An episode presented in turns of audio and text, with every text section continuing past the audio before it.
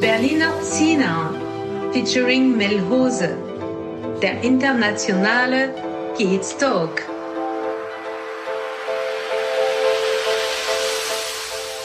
Herzlich willkommen zum Berliner Zinner, dem internationalen Kiez Talk featuring Mehlhose mit Daniel und mit Olaf. 30 Minuten uncut. Viel Spaß. Ja, ähm, hier ist der Daniel. Ähm, herzlich willkommen wieder bei unserem Podcast.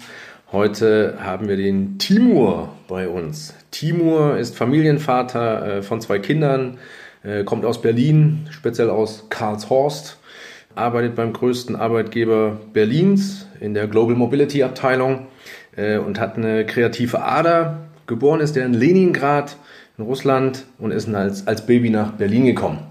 Und ich freue mich total, äh, Timo, dass du heute hier bist und wollte dir einfach nochmal die Gelegenheit geben, dich selber vorzustellen.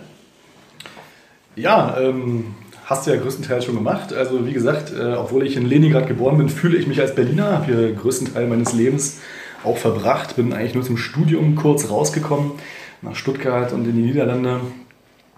Ja, und arbeite und lebe ja, seitdem in Berlin. Ich wollte gerade mal auf dein Studium eingehen. Ähm, es ist ja, wir haben in der Berlin so, dass sehr viele Stuttgarter nach Berlin ziehen. Du hast es genau andersrum gemacht. Du bist von Berlin nach Stuttgart gegangen.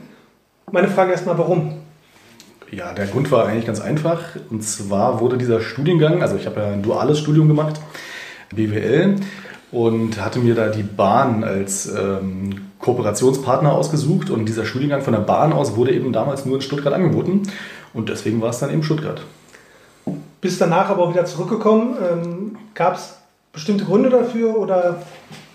Ja, Berlin ist natürlich die geilste Stadt der Welt einfach und äh, habe die Anbindung ja auch nie verloren, weil in diesem dualen Studium war die, äh, nur die Theorie halt in Stuttgart an der Berufsakademie und der, die Praxisphasen waren natürlich weiterhin in Berlin. Ja, darauf habe ich dann schon geachtet. Ja, nochmal ein bisschen äh, weiter zurück in die Vergangenheit. Wie bist du denn, oder kannst du dich erinnern, wie du nach Berlin gekommen bist, damals als, als Kind? Ja, also warum seid ihr nach Berlin gekommen, nach Deutschland? Erinnern ist gut, ich war ja drei Monate alt Ach, zu dem Zeitpunkt. äh, also naja, die Geschichte ist einfach, meine Mutter ist ja aus dem äh, schönen Tatarstan, mhm. eine halbautonome äh, Republik innerhalb äh, von Russland, und mein Vater aus Deutschland. Die haben beide in Leningrad damals studiert, sich dort kennengelernt, geheiratet. Äh, ich wurde dort geboren. Und äh, dann ja, hat man sich offenbar entschieden, dass die Familie in Berlin leben sollte. Und deswegen sind wir dann nach Ende des Studiums äh, nach Berlin gekommen. Wie genau das war, weiß ich leider nicht mehr. Man hat mir aber erzählt, dass ich, also es wird mir immer wieder erzählt, dass ich in diesem kleinen Netz oder Körbchen da vorne im Flugzeug gehangen und geschlafen habe. Mehr weiß ich nicht. Das heißt, du bist in West-Berlin angekommen? Nein, in Ostberlin. Ostberlin. Also für alles, was ich erzählt habe, spielte sich im sozialistischen äh, Kosmos mhm. ab. Ähm, da kommt natürlich jetzt die Klischeefrage. Ähm, hast du denn, also ich glaube vier, fünf Jahre später ist dann die Mauer gefallen, hast du das irgendwie mitgekriegt oder? Nee, ich muss sagen, nicht. Was ich mitbekommen habe, ist unser erster äh, Ausflug in den Westen, das weiß ich noch. Wie ich mit meiner Mutter, es war dunkel, kalt und wir sind mit der U-Bahn irgendwo hingefahren und dann irgendwie über die Grenze und sind in irgendwelchen, in irgendwelche Läden reingegangen, wo es Tic-Tacs und Milka-Schokolade gab. Und äh, ich glaube, das Begrüßungsgeld haben wir abgeholt bei der Gelegenheit. Äh, ne? Also Mutter mit zwei Kindern, glaube ich, äh, 300 Mark. Und was wir Kinder bekommen haben, also ich habe eine Sesamstraßen-Zeitschrift bekommen, meine Schwester eine Bussi-Bär- oder Bummibär-Zeitschrift. Äh, von dem Rest haben wir leider nichts gesehen. Bummibär war, glaube ich, Ostdeutschland, Bussi-Bär war, glaube ich, Westdeutschland. Dann war es wahrscheinlich Bussi-Bär. ja.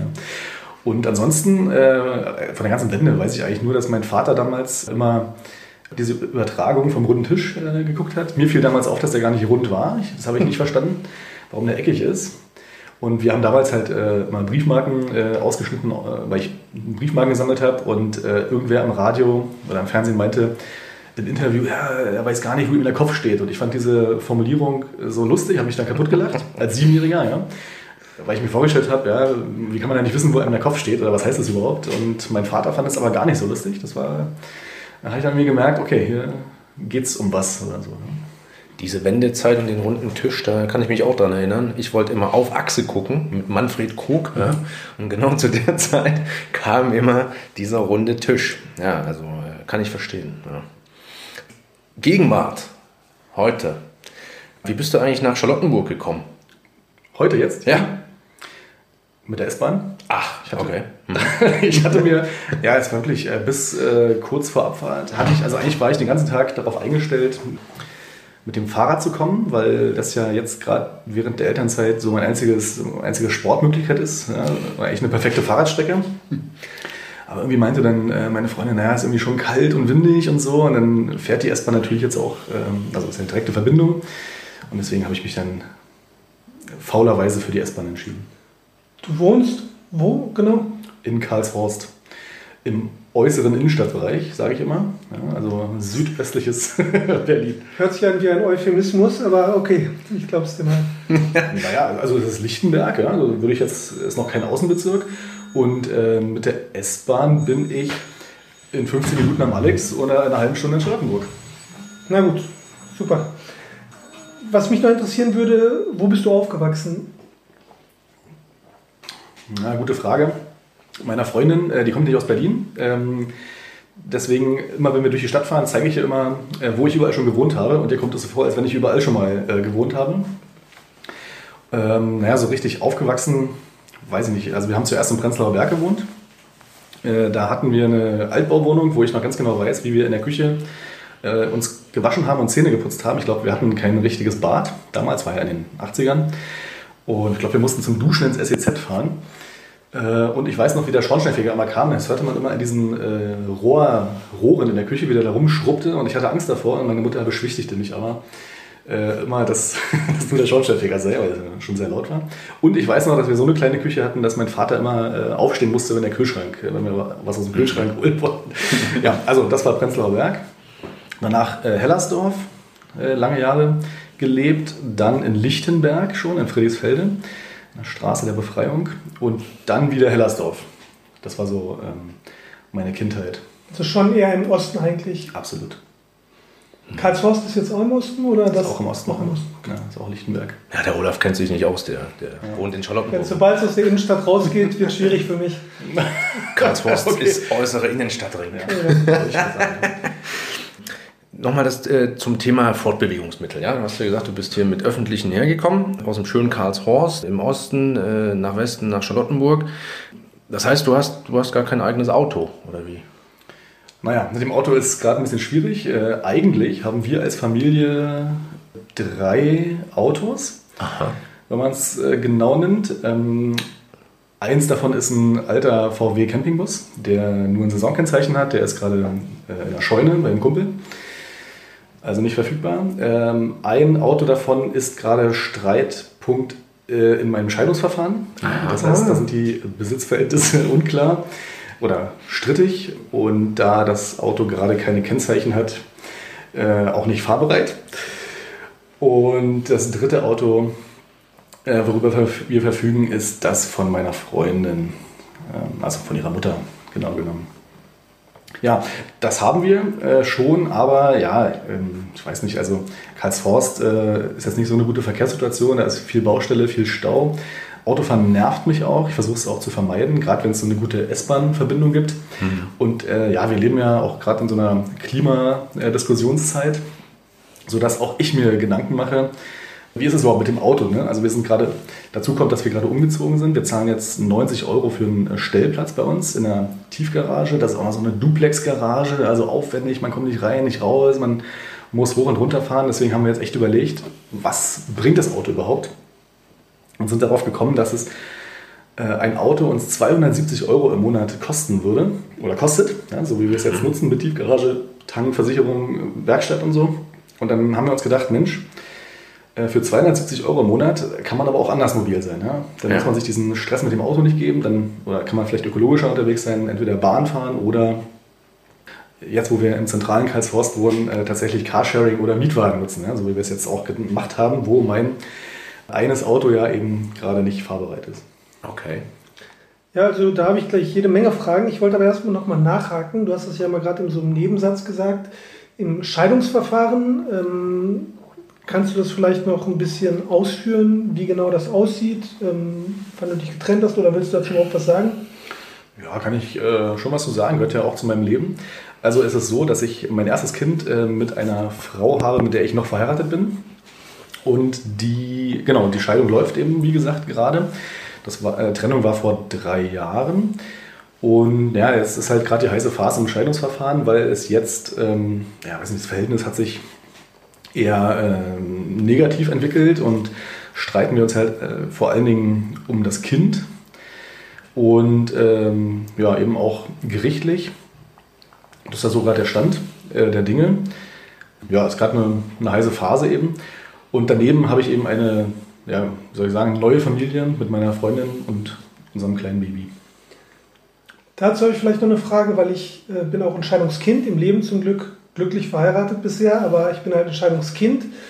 Und ähm, wie ist das für deinen Sohn? Ist das eine schwierige Phase für ihn? Wie kriegt er das so mit und wie versucht ihr das als Eltern? Ich denke ja, man sollte die Kinder eigentlich raushalten aus Streitereien, mhm. was aber gerade, glaube ich, in so einem Fall sehr schwierig ist. Wie ist das bei dir oder was versuchst du da zu machen? Also ja, raushalten ist auch unsere Devise, grundsätzlich würde ich sagen, aber klar, ist natürlich im Alltag äh, schwierig. Er kriegt es natürlich mit, je älter er wird, er ist ja jetzt neun Jahre alt. Das heißt, er kriegt das schon mit. Hat natürlich äh, auch Vorteile von der Situation. Als, ich weiß nicht, ich bin selber kein äh, Scheidungs- oder Trennungskind, aber ich glaube, dass der Vorteil davon schon ist, dass man zwei Welten hat, ja, im, äh, im bestimmten Fall, und sich äh, schon hier und da das Beste rauspicken kann. Äh, Wenn es halt, ja, gibt natürlich vielleicht auch andere Situationen. Also das hat er schon äh, gecheckt, das merkt er und das checkt er auch und versucht natürlich selber schon ja, für sich das Beste damit rauszunehmen. Aber ich glaube auch, dass ihn die Situation natürlich auch belastet und ihn das natürlich auch äh, stört. Ähm, und ja, ganz spurlos geht es sicherlich nicht an ihm vorbei. Mhm. Ja, interessante Diskussion, weil ich bin ja hier der Dritte im Bunde, der auch eine ähnliche Situation hat. Also ich habe ja auch eine Tochter aus einer ersten Beziehung, die jetzt zwölf ist. Ja, über die letzten acht Jahre kann man schon sagen, habe ich halt immer den, den Kontakt gehalten. Ähm, wir arbeiten jetzt auch gemeinsam an einem Projekt im Social Media, Internetbereich.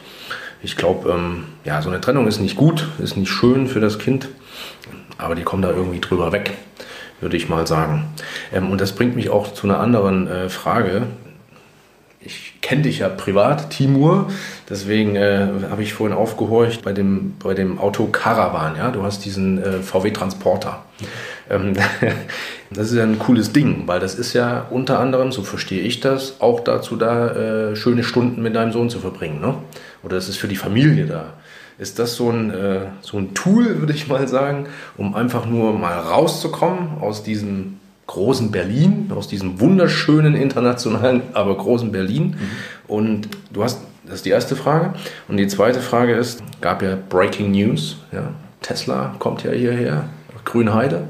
Steht da euer Caravan in Brandenburg? Ja. ja.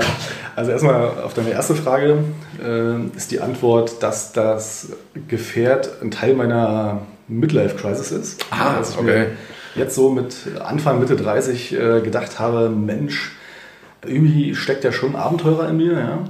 Ich bin äh, eigentlich gar nicht so der brave, spießige Angestellte, der ich vielleicht zu sein schien die Jahre, sondern in mir steckt ja eigentlich äh, so ein Surfer-Typ, so ein Abenteurertyp. Yeah. Deswegen auch meine Haare jetzt etwas länger. Ja, ja mit diesem... Und äh, was ist denn das? Ein Haarreif, Haarband, was den ja, ein Tochter geklaut hast. Mhm.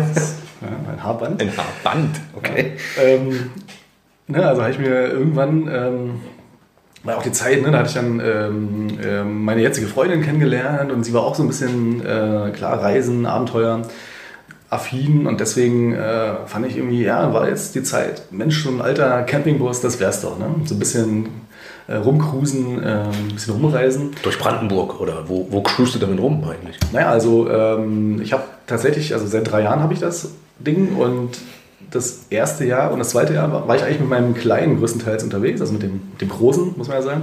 Das heißt, ich habe mit ihm zuerst äh, eine Deutschland-Tour gemacht. Wir hatten so drei, vier Ziele, die wir abklappern wollten. Also wir wollten auf die Zugspitze, also nicht mit dem Bus, aber ja, dort, dort wollten wir rumstehen. Wir wollten irgendwie in die Therme da in Erding und dann noch ähm, ich weiß nicht, was wir noch davor hatten. Auf jeden Fall sind wir dann einmal so rumgefahren ne, in Sommerferien, das war richtig schön. Ne? Ja. Äh, und das zweite Jahr haben wir dann festgestellt, naja, die ganze Zeit rumfahren, da muss man ja schon vier Kilometer machen. Ne? Ist auch nicht so geil, wenn man jeden Tag irgendwie 300 Kilometer mit so einem alten Ding schrubben muss. Deswegen haben wir uns äh, letztes Jahr dann auf eine bestimmte Region äh, verlegt und waren halt an der Nordsee und in Niedersachsen unterwegs. Nicht so viel rumgefahren, mehr gestanden, mhm. mehr vor Ort erlebt. Und zweite Frage, Tesla Brandenburg. Äh, nein, der Bus steht nicht in Brandenburg, der steht immer noch in Berlin. Ja, aber in der Tat, also ja, äh, auch in Brandenburg waren wir schon unterwegs, weil ich, also es ist faszinierend, ja, ich reise gerne weit, aber bei diesen Deutschland-Trips äh, finde ich, oder selbst Brandenburg-Trips finde ich immer wieder faszinierend, dass es äh, auch in Deutschland ja wunderschöne Landschaften und Ecken gibt und total interessant ist eigentlich in Deutschland rumzufahren, sodass man fast ein schlechtes Gewissen bekommt, wenn man immer so weit ja, wegfährt. Das stimmt, uns zieht es ganz oft nach Norden, also äh, nördlich von Berlin, da nach Brandenburg und äh, auch MacPom. Gebe ich dir recht. Da ist irgendwie nichts los, so richtig, äh, für den Berliner. Ja? Aber manchmal ist es ganz gut runterzukommen. Ne? Ja. ja. Also ich habe ähm, jetzt gerade auch, wo wir beim Thema Natur oder unsere Umwelt hier sind, ähm, muss ich auch nochmal auf was eingehen, was du gerade gesagt hast, mit dem Auto, dass du dir überlegst, ob man überhaupt ein Auto haben soll. Und wir haben dir auch, also ich kenne dich persönlich nicht oder bisher noch nicht und äh, wir hatten dir ein paar Fragen geschickt, um dich kennenzulernen. Und du hast dann geschrieben, ähm, Klimadiskussion und Halbwissen. Ähm, aus meiner Sicht ist das ein, also bei fast allen äh, aktuellen Themen ist das Halbwissen immer sehr groß. Und ähm, ich wollte einfach trotzdem nochmal nachfragen, was genau du damit meinst und ähm, was genau du eigentlich welchen Beitrag du leisten willst, um eben vielleicht gegen dieses Halbwissen vorzugehen oder um vielleicht auch einfach was ähm, gegen den Klimawandel zu tun. Ja, also äh, grundsätzlich sehe ich mich gar nicht so sehr als Öko-Mensch, sondern ich würde einfach sagen, ich bin jetzt Klimaaktivist geworden. Ähm, und Auslöser war schon vor einiger Zeit äh, eigentlich eine Diskussion äh, mit einer Kollegin, die mich dafür verurteilte, warum ich denn den bösen äh, Kapselkaffee trinke auf der Arbeit. Und äh, ich habe halt, war eine rege Diskussion natürlich, weil ich meinte, ja gut, äh, Kapsel klar, wissen wir alle, ist jetzt nicht das ökologischste, äh, wertvollste. Aber immerhin wird ja dieses Alu recycelt oder selbst wenn nicht, äh, dann wird es ja immer noch, wie ich kurz vorher äh, selber erleben durfte, zum Heizen in einem Zementwerk verbrannt. Ja, und deswegen dachte ich, naja, wo ist das Problem? ja, ist natürlich auch ein bisschen ähm, plakativ, aber das führte mich eben zu dem Gedanken, ähm, dass es ganz oft, sowohl im privaten Bereich als auch in der öffentlichen äh, Berichterstattung, also letztens erst wieder selbst äh, öffentlich-rechtliche Sender, ja, dann berichten relativ einseitig, wie ich finde, über solche Themen, über Kreuzfahrten zum Beispiel, ohne dass mit einem Wort ein Vergleich erwähnt wird. Ne? Also Kreuzfahrten per se werden verurteilt, okay, haben wahrscheinlich auch einen gewissen äh, ökologischen Fußabdruck. Aber wo ist der Bezug? Ja? Ich würde gerne wissen, ja, eine Woche Kreuzfahrt äh, sind die und die Emissionen, aber das gleiche verbrauche ich, wenn ich ein halbes Jahr lang mit dem Auto zur Arbeit fahre oder was weiß ich, einmal in Urlaub fliege. Ne? Also diese, diesen Vergleich, dieses Gesamtbild hätte ich gerne. Ja, und das bezieht sich dann eben auf das ganze Leben. Ne? Also meine Vision ist, dass man eben äh, irgendwann weiß, okay, Mensch, ja, ich fahre eine Woche Kreuzfahrt, aber dafür, dass, dafür trinke ich nicht jeden Tag eine Tasse Kaffee. Ja, was, ja, also diesen Vergleich herzustellen, darum geht es mir, um da mehr Sachlichkeit in diese Diskussion zu bekommen, mhm. mehr Objektivität. Findest du, dass wir eine einseitige Medienberichterstattung haben in Deutschland? Naja, also ich bin jetzt keiner von den Demonstranten, die da äh, irgendwie Lügenpresse oder so äh, rufen. Nee, also ist mir nur bei dem Thema halt aufgefallen. Also war wirklich ein Bericht über Kreuzfahrten und dann ging es, glaube ich, äh, weiß nicht, was das andere Thema war, äh, wo ich mich die ganze Zeit geärgert habe. Ja, ich habe es jetzt verstanden, Kreuzfahrten sind böse, aber ja, ne, was ist denn mit Auto oder mit Flugzeug oder so? Das war mir zu einseitig. Also ein bisschen Michael Moore-mäßig. Also das fand ich damals auch äh, ganz schlimm, äh, diese, diese Art der Aufbereitung von bestimmten Themen. Hm. Mag ja, das, das Nervige daran ist ja, dass das alles irgendwo einen wahren Kern hat. Ja? Also die Zahlen mögen ja alle stimmen, aber es fehlt halt die Relation oder der Bezug zum, zum großen Ganzen. Aber ganz kurz, ähm, also es geht dir vor allen Dingen um dich selbst, dass du einfach auch weißt, warum du bestimmte Entscheidungen triffst und das auch ähm, vertreten kannst. Es geht jetzt nicht um, na, dass du andere Leute sozusagen beeinflusst, es geht erstmal nur darum, dass du dich sozusagen verantworten kannst. Na, die Motivation äh, kam von mir, also ging von mir aus, klar. Und äh, ich habe dann halt überlegt, wie könnte man das eigentlich, oder was kann man daraus machen? Ja? Also bis hin zu einer Geschäftsidee, also somit äh, bin ich zwar noch nicht, aber ne, könnte man das irgendwie äh, nutzen. Zum Beispiel war ein Gedanke, äh, dass ich als, ich sag mal, relativ okay verdienender Mensch äh, meine Kaufentscheidung für Milch zum Beispiel nicht vom Preis abhängig mache. Und dann stehe ich eben immer vor dem Regal und sehe da irgendwie vier verschiedene Sorten Milch. Und äh, ja gut, äh, zwei davon sind Bio, zwei nicht. Äh, aber ich würde zum Beispiel die Kaufentscheidung von, dem, von der Ökobilanz abhängig machen. Ja? Die eine kommt vielleicht 50 Kilometer weiter weg her als die andere oder hat vielleicht eine ganz andere Ökobilanz. Und wenn das objektiv vergleichbar auf allen vier Packungen ähm, ersichtlich wäre, würde ich meine Kaufentscheidung danach fällen. Ja? Wäre auch egal, ob die 1,49 oder 1,19 kostet. 69 Cent oder keine Ahnung, was Milch kostet. Ähm, ja, also, und das, denke ich, bringt doch vielleicht mehreren Leuten in meiner Situation was. Und daraus könnte man auch vielleicht was machen. Also ja, hier in Berlin genau richtig, ne? Vielleicht entwickelt sich ja da ein Berliner Modell, äh, was man irgendwann mal anwenden kann. Nochmal Themenwechsel, Timur, ja, aber ganz klar hier. Also ich verstehe, äh, du, du hast einen guten Job, du hast eine Familie, du hast die Themen, die ganz viele Leute haben, du lebst in einer Trennung, ähm, aber baust dir halt äh, wieder eine Familie auf. Und auf der anderen Seite bist du ein Abenteurer, möchte gern Surfer, einer, der mit dem Bus rausfährt auf die Zugspitze, ja. Wie, inwieweit äh, würdest du oder könntest du sagen, Berlin und der Spirit hat dich da beeinflusst, so zu leben? Das ist ja schon, ich sage jetzt nicht gegensätzlich, aber es ist halt, das eine ist mehr das Geordnete und das Sichere und das andere ist, oh, ich will hier raus, ausbrechen und einfach mal das machen, worauf man Bock hat. Ist das Berlin oder findet man das auch in Frankfurt? Tja, naja, ich würde schon sagen, dass da Berlin äh, so eine besondere Rolle einnimmt. Dass es schon äh, also eine Stadt ist, die eine ausreichende Größe hat, um eben verschiedene äh, Menschen, äh, Strömungen, Szenen oder auch Kulturen äh, zu vereinen. Ja? Und ich würde nicht sagen, dass jede Stadt von dieser Größe das in dieser Form bietet. Also ich würde schon sagen, dass es besonders in Berlin ist. Dieses äh, kulturelle, kreative. Also ich, ich zum Beispiel habe nur in Berlin das Gefühl, dass ich rumlaufen kann, wie ich möchte. Ja, vielleicht liegt es daran, dass ich hier schon immer lebe. Aber ich weiß nicht, ob ich in München oder in Frankfurt ähm, äh, auch in der Jogginghose mit einer Flasche Bier in der Hand äh, durch, die, durch die Innenstadt laufen würde. Ja, ähm, ja und ich, das macht es halt aus, dass man einfach äh, sich frei fühlt und äh, die Inspiration, ja, die halt hier äh, herrscht. Ähm, und äh, auch wenn ich nur ein langweiliger Angestellter bin, ja, dann sind eben trotzdem äh, von meinem Arbeitgeber aus die Veranstaltungen in Berlin, ja, wo dann eben Start-ups eingeladen werden oder inspirierende Vorträge geboten werden. Ne? Das ist ja nicht in, äh, passiert ja nicht in Leipzig oder in Mainz, sondern ist ja meistens in Berlin. Ja? Und dann profitiere ich davon natürlich, wie viele andere auch. Interessant. Stichwort langweiliger Angestellter. Ähm, so wie ich das rausgelesen habe, bist du ja nicht nur langweiliger Angestellter. Oder? Ja, das stimmt. Ähm, ich versuche neben meinem Leben als langweiliger Angestellter natürlich auch weiter darüber hinaus mein Potenzial äh, zu nutzen.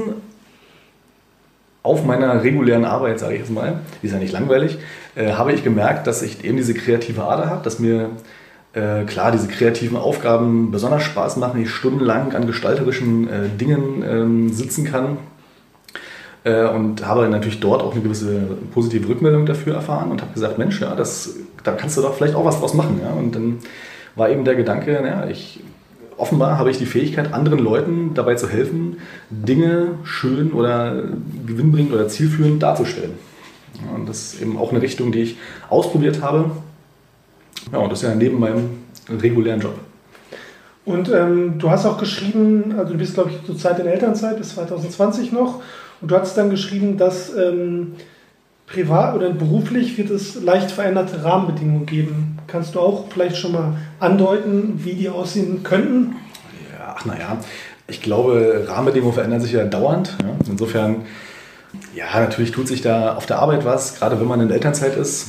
Ich bin zwar noch einen Tag pro Woche im Büro, also ich mache ja Teilzeit in der Elternzeit, Also habe den äh, Kontakt nicht ganz äh, verloren und kriegt da einiges mit. Da verändert sich natürlich innerhalb des Jahres äh, die Dinge, privat natürlich auch. Ja, insofern äh, verändern die Rahmenbedingungen sich ja nicht erst jetzt, sondern eigentlich immer. Und deswegen stelle ich mir eigentlich permanent also die Frage, wie geht es weiter oder wo führt das alles hin? Also es ist eher so eine äh, dauerhafte Frage, die ich mir immer wieder stelle, mich ständig selber reflektiere. Ja, also ich finde das alles äh, super stimmig, wenn ich mal das Wort Mobilität reinwerfen darf. Ja, du arbeitest für einen Arbeitgeber, der Mobilitätslösungen anbietet. Du arbeitest in einer Abteilung, wo es äh, um, um Mobilität von Mitarbeitern geht. Du hast drei Autos, da bist du auch mobil. hast aber schon gesagt, dass du da nach Alternativen suchst. Und ich glaube, das passt auch. Berlin wird meiner Meinung nach ähm, ein Mobilitätsvorbild, was die verschiedenen Mobilitätsarten angeht. Ähm, Finde ich ganz toll. Also ich glaube, da bist du ja voll im richtigen Bereich und dann mit einer kreativen Ader. Keine Ahnung, was da noch für Erfindungen kommen, die der ganzen Gesellschaft vielleicht helfen werden. Noch eine Frage habe ich. Wobei, äh, hast du vielleicht schon teilweise beantwortet, äh, dass du ein Surfer sein möchtest, ja. Aber das Bild geht mir jetzt nicht mehr aus dem Kopf. Äh, vor allen Dingen mit deinem Haargummi, ja, finde ich ganz toll. Mhm. Typisch Berlin. Was ist denn deine heimliche Leidenschaft? Hast du eine? Kannst du die teilen, wenn du eine hast? heimliche Leidenschaft. Also heimlich ähm, stört mich jetzt so. Weil wenn ich eine Leidenschaft habe, dann stehe ich ja eigentlich dazu ja, und lebe die auch aus. Oder hast du irgendeine Leidenschaft, die du noch nicht ausleben konntest, abgesehen vom Surfer? Ja, also dann, ich glaube, ich habe noch nie in meinem Leben auf dem Surfbrett gestanden. Also der, das Haarband ist, glaube ich, schon das Surfigste an mir. Okay. Äh, ja.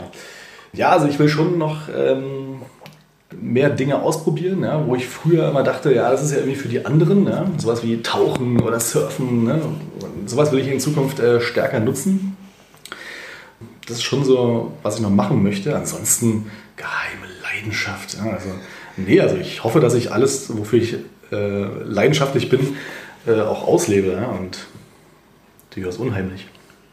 Mhm. Was mich jetzt nochmal interessiert, wir sind ja, ähm, also irgendwie alle Leute, mit denen wir reden, die sind halt Familienväter, haben zwei Kinder. Du kennst das Gefühl. Und ich muss sagen, für mich war das schon ziemlicher Stress mit zwei kleinen Kindern und Beruf. Und ähm, mich würde einfach nochmal interessieren, wie das für dich ist, ähm, was du da für Erfahrungen gemacht hast, äh, wie du damit klarkommst, wie die Umstellung war. Mhm. Also ich habe ja das Thema Familie und Beruf jetzt schon zweimal ähm, ausprobiert. Das erste Mal war ja vor neun Jahren in der, meiner ersten Elternzeit, wo ich äh, gelernt habe, dass innerhalb der Elternzeit äh, wirklich nicht so viel Raum für den Beruf ist. Ja, ich hatte zwar auch dann die Vereinbarung, ja klar, manchmal stehe ich dann auch für irgendwelche Fragen zur Verfügung ne, oder bin da noch ansprechbar. Aber so richtig gemacht habe ich nichts und konnte ich eigentlich auch nicht, weil ich äh, für das Kind da war. Und das war eine Erkenntnis, dass man sich eben auch auf das Kind einlassen muss. Ne? Also man kann da nicht sagen, ja, 13 Uhr schläft er vielleicht, äh, da könnte es klappen mit der Telefonkonferenz oder so. Ne? Klappt nie.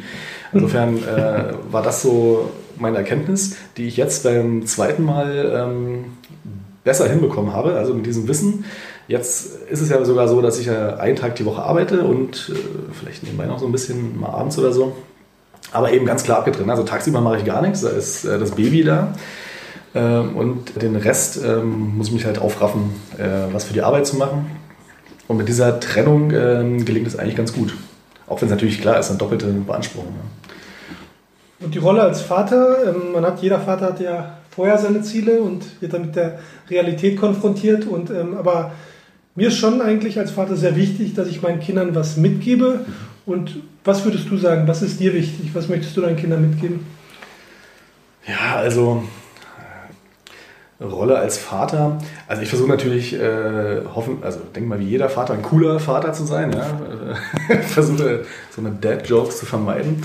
Äh, naja, was will ich äh, meinen Kindern mitgeben? Also ich versuche die natürlich äh, zu ähm, vernünftigen, selbstbewussten, ähm, freiheitlich denkenden Wesen zu erziehen. Ja? Also das ist mir halt wichtig.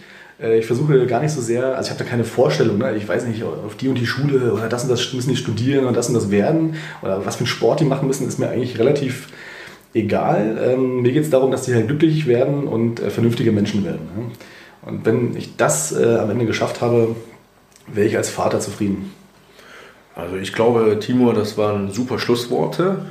An unsere Zuhörer gerichtet, äh, kann man eins zu eins ummünzen.